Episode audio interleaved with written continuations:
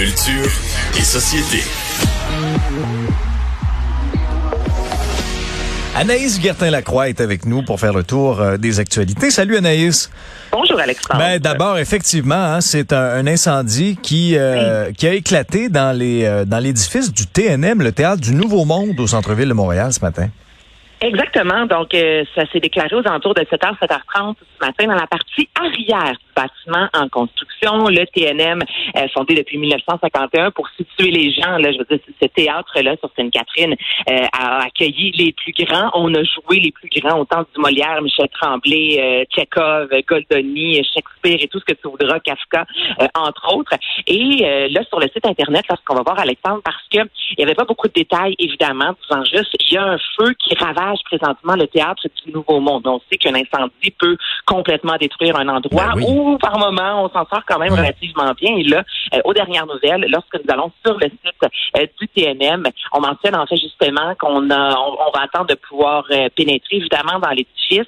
On rassure les gens en disant c'est vraiment dans la partie qui était en rénovation. Donc, ça laisse sous-entendre tout de même que ce n'est pas le théâtre au complet là, qui a été euh, ravagé par les flammes. Et même qu'on on termine en disant sous peu, nous, nous vous dirons si c'est possible ou non de vous offrir les prochaines représentations des pièces à venir. Donc là, c'est pas un théâtre qui est complètement magané, je tiens à le dire, parce que moi, en lisant ça ce matin, tout de suite, là, le gros titre, j'ai le cœur qui a arrêté. Ben oui, je comprends. Ben oui. institution, le théâtre du Nouveau Monde. Là. Et ça n'enlève rien aux autres théâtres du Québec, mais il y a des théâtres comme ça. Autant le Katsu du CEP, ce sont euh, le, le rideau vert. Ça, c'est vraiment là. Tu parlais de culture il y a quelques instants Mm. avec ton invité précédent, mais c'est ça aussi, hein, le théâtre. Donc là, on va avoir plus de détails, mais tout semble indiquer tout de même qu'il y aura peu euh, des représentations et que c'est vraiment l'arrière. C'est dommage quand même parce que ça fait plusieurs euh, plus, plusieurs mois même Ben qu'on oui. rénove le théâtre du Nouveau Monde, mais euh, on a évité le pire. C'est ça la bonne nouvelle dans tout ça. Bon, tant mieux.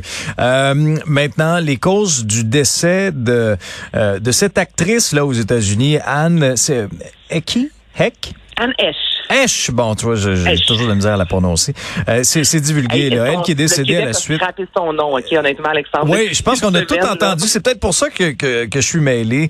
Mais quelle histoire tragique, hein? quel accident de voiture tragique euh, avec des conclusions. Visiblement, elle était intoxiquée euh, également. Exactement. Ouais, donc cette actrice qui est décédée euh, le 5 août, 53 ans, je rappelle aux gens qu'on l'a vue notamment dans les années 90 dans Donnie Brasco, euh, ce jour, euh, cette nuit, donc elle était au volant de sa Mini Cooper, elle qui a percuté en banlieue de Los Angeles euh, une demeure. Là, il y a eu un incendie, là, on a vu ça passer sur, euh, sur les médias sociaux et le dimanche, en fait, on apprenait justement qu'elle avait été parce que euh, vendredi dernier, pour rappeler aux gens, on l'a déclarée morte puisqu'on parlait d'une mort cérébrale. On a quand même continué à faire vivre son cœur pour des dons d'organes. Et dimanche dernier, soit le 14 août, c'est là qu'on a dit, bon, on a trouvé un donneur. Donc, c'est vraiment la fin pour cette actrice, Anne Esch. Et là, on a su un peu plus ce qui s'est passé. Donc, tout d'abord, les gens se posent la question, est-ce que c'est euh, un suicide? Est-ce que c'est réellement un accident? Donc, les conclusions de l'enquête mettent de l'avant vraiment euh, un accident. Puis, on dit qu'elle aurait tout d'abord eu une fracture au sternum causant plusieurs traumatismes, une anoxie cérébrale, ce qui justement une mort cérébrale, donc inhalation, blessure thermique, là, les images, écoute, il reste rien ou presque de la voiture. Donc, on a quand même, ce sont des termes, j'en conviens, vraiment, euh, en termes médecine, mais on voulait mettre de l'avant ce qui s'est produit avec cette femme-là. Et oui, on a retrouvé plusieurs euh, de la drogue dans, dans son corps, notamment de la cocaïne, cocaïne, dis-je bien, du fentanyl, mais on voulait vraiment savoir est-ce que c'est un suicide ou un accident? Et tout porte à croire que c'est un accident qui a causé euh, le décès de cette femme-là. Et il y a, Alexandre, une histoire tragique. Anne Esch a euh, quatre frères et sœurs, donc ils sont cinq enfants.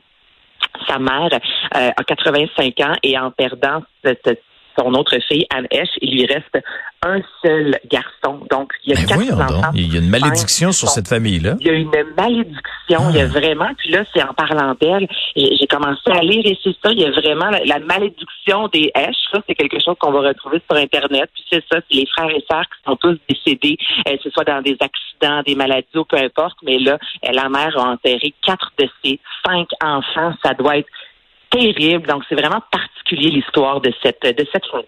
Aïe, aïe, aïe. Ouais, non, c'est vrai que c'est triste comme histoire. Tu nous amènes en Écosse euh, une nomination pour promouvoir la gratuité des protections périodiques. Ça ne passe pas du tout.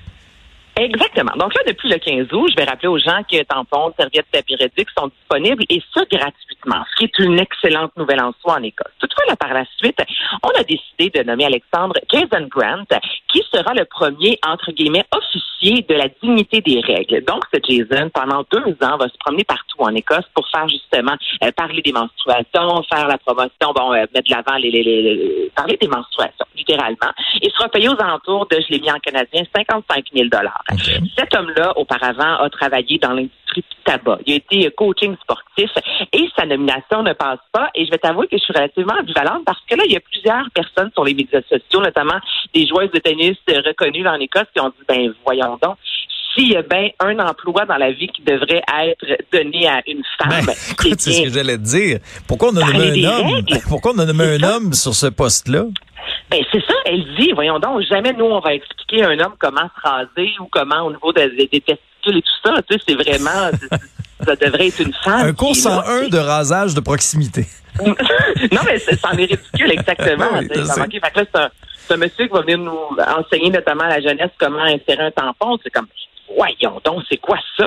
Donc là, je comprends ce, ce, point-là. Mmh. Et là, ans plus tard, il y a beaucoup de femmes, notamment même en politique, qui ont expliqué la raison pour laquelle ils ont choisi un homme. Ils se sont dit, si c'est une femme, on va encore rester un peu dans l'imaginaire que les menstruations, c'est une affaire de filles et ça affecte en aucun cas les hommes. Donc là, ils se sont dit, si on met un homme qui vient parler comme ça, ben nécessairement que ce soit dans une classe à l'école, les garçons vont peut-être être un peu plus interpellés. Tu comprends que si c'est une vieille dame qui vient parler à des filles de menstruation, les gars en aucun cas vont se sentir interpellés, alors que là, si c'est un homme, ça vient un peu euh, déstigmatiser, briser les tabous qu'un homme peut parler vraiment de ce qui se passe avec le corps de la femme, parce que les menstruations, ben, c'est fait pour avoir des enfants, puis qui sait, euh, hein, faut être deux pour avoir un bébé. Tu comprends? Donc, eux, c'est la façon qu'ils ont vu ça, se disant, en mettant un gars là, ça va peut-être faire en sorte que les hommes vont être plus interpellés par ce qui se passe dans le corps féminin trouve pas l'idée mauvaise, Alexandre. Mais au, début, je me disais, il faut que ce soit une femme. Puis là, j'avoue que ce soit un gars, ça fait en sorte qu'on est un peu déstabilisé. Mm. C'est ça le but. Donc, les deux sont valables. À la limite, est-ce qu'on pourrait avoir un homme et une femme devant une classe? Je me pose la question, mais c'est difficile. Toi, tu es vraiment à 100% ça doit être une femme. Ben, écoute, euh, honnêtement, première, je comprends là l'argument. Là. Je comprends l'argument, mais en même temps, écoute, est-ce que est-ce qu'une femme est mieux placée?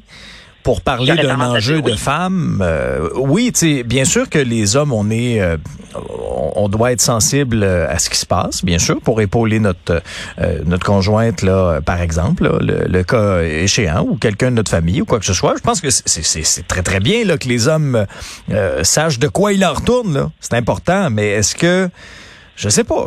moi, je pense que je peux, je peux comprendre un peu cette levée de bouclier là, là en disant, ben voyons là on peut-tu avoir une femme qui nous explique comment, effectivement, euh, euh, qu'est-ce qui en retourne?